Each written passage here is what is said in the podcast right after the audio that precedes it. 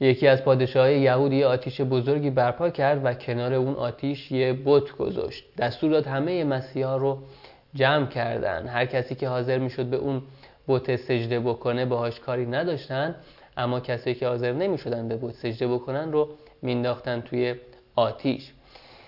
یه زنی رو با بچهش اووردن بچه رو ازش گرفتن انداختن توی آتیش. مادره ترسید و خواست که به بت سجده بکنه. بچهش از میون آتیش فریاد زد. اندرا ای مادر من اینجا خوشم گرچه در صورت میان آتشم. گفت اگرچه که به ظاهر وسط آتیشم اما اینجا داره به هم خوش میگذره. اندرین آتش بدیدم عالمی ذره ذره اندرو ایساتمی.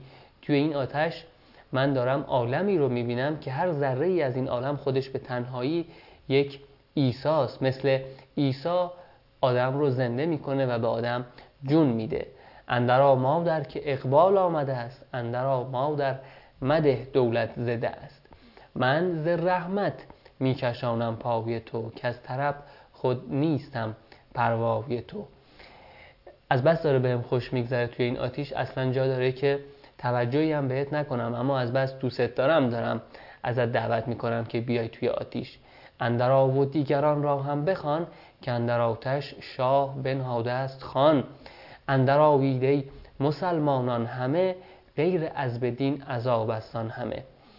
بچه به مادرش میگه خدا یا حق و حقیقت توی این آتیش با همون صفره های رنگارنگ انداخته. و از همه دعوت می‌کنه که بیان توی آتیش و از خوبی آتیش پشت سر هم صحبت می‌کنه. یه طوری میشه که همه کسایی که اونجا جمع بودن به میل و رغبت خودشون می‌زنن به آتیش به سمت آتیش حمله ور میشن و کار به جایی می‌رسه که پاسبان ها دیگه مانع می‌شدن جلوی مردم رو می‌گرفتن که نرن توی آتیش. پادشاه یهود از این کاری که کرده بود پشیمون شد خجالت زده هم شد که با این کاری که کردم تازه این مسیحی ها در ایمان خودشون پایدارتر و استوارتر شدن. و یک تیکه هم اصابش خورد شد و به آتیش گفت آخه مگه تو آتیش نیستی؟ تو چته؟ اگه آتیشی چرا نمی سوزونی چرا اون خاصیت سوزانندگی خودت رو از دست دادی؟ و در جوابش گفت آتش من همانم ای شمن اندر تو تا ببینی تاب من. تو بیا تو تا بهت حرارت و داغی و سوزندگیم رو نشون بده برای اینکه مفهوم این حکایت روشن بشه من درباره دو تا نماد باید صحبت بکنم. اون بوته که کنار آتیش گذاشتن نماد زواهر و مادیات نماد روزمرگی و همرنگ جماعت شدن و بدون هدف و بدون معنا و بدون دین زندگی کردنه. و آتیش توی این حکایت نماد سختی های راه سختی های راه رسیدن به معنا به هدف به حق سختی های رسیدن به خودشکوفایی خب حالا با در نظر داشتن این دوتا نماد ببینید چه اتفاقی میفته بعضی که اصلا همون اول کار بیخیال ایمان و عشقشون میشن. خیلی ها در واقع همون اول بیخیال میشن و به بت سجده می‌کنن و خیال خودشون راحت می‌کنن و بسنده می‌کنن به یه زندگی ظاهر پرستانه یه زندگی غیر اصیل یه زندگی که نیازموده است. مال خودشون نیست. زندگی که ارزشهاش رو دیگران براشون تعیین کردن. و خب معلومه که تا چه حد می‌تونن از این زندگی لذت ببرن. اون دسته دوم که تعدادشون هم خیلی کمه اینها ایمانشون رو از دست نمیدن. پیش بت همون بوتی که گفتم نماده چیه؟ سجده نمی‌کنن و میرن توی آتیش. میرن توی آتیش و باید سختی های زیادی رو تحمل بکنن. چند نمونهش رو من میگم. سخت واقعا نیکوکاری و بذل و بخشش کردن. سخت واقعا آدم از اون چیزی که خودش هم دوست داره بگذره و اون رو به دیگران بذل و بخشش بکنه. اون لحظاتی که آدم داره میگذره از اون چیزی که خودش هم دوست داره انگار به معنی واقعی آدم توی آتیش نشسته.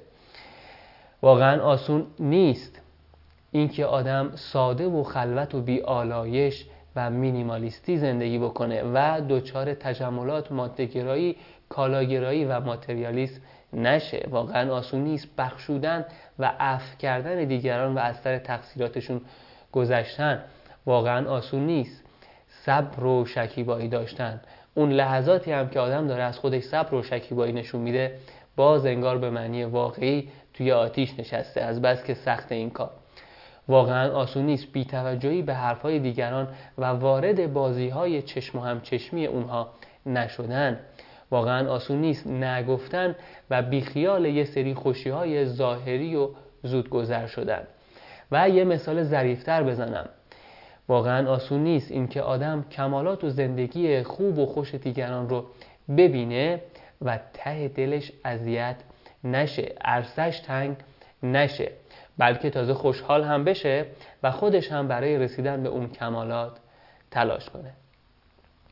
پس بعد از اینکه به بوت زواهر و مادیات سجده نکردی و وارد آتیش شدی این سختی که گفتم رو باید بکشی. این سختی که گفتم و هزاران سختی ریز و درشت و ظریف و پیچیده دیگه از این دست رو باید بکشی.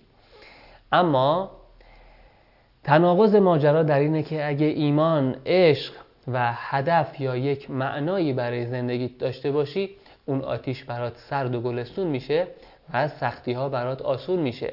و تازه لذت بخش هم میشه. خب من علی کیانی فلاورجانی هستم. درباره این موضوع زیاد میشه حرف زد و من در آینده نزدیک این کار رو می‌کنم. این عشق موضوع مورد علاقه خودم هم